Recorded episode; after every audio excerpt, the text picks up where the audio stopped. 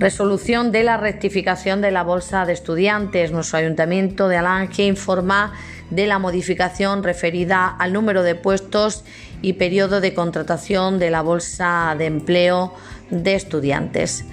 Según eh, nuestra alcaldía, Conforme a la base primera de la convocatoria para la selección de jóvenes estudiantes del Plan de Empleo Municipal del Ayuntamiento de Alange, por la que se establece como objeto de la misma la creación de una bolsa de empleo para la contratación de jóvenes estudiantes durante los meses estivales, se procede a la rectificación de la duración de la contratación.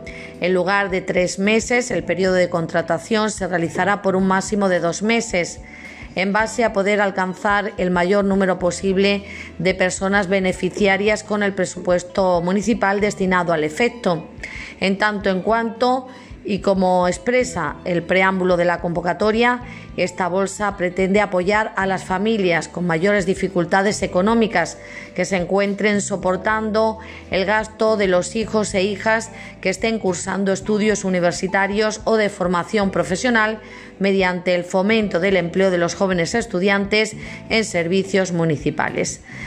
Asimismo, esta rectificación supone el incremento del número de puestos ofertados inicialmente de 15 a 28 puestos.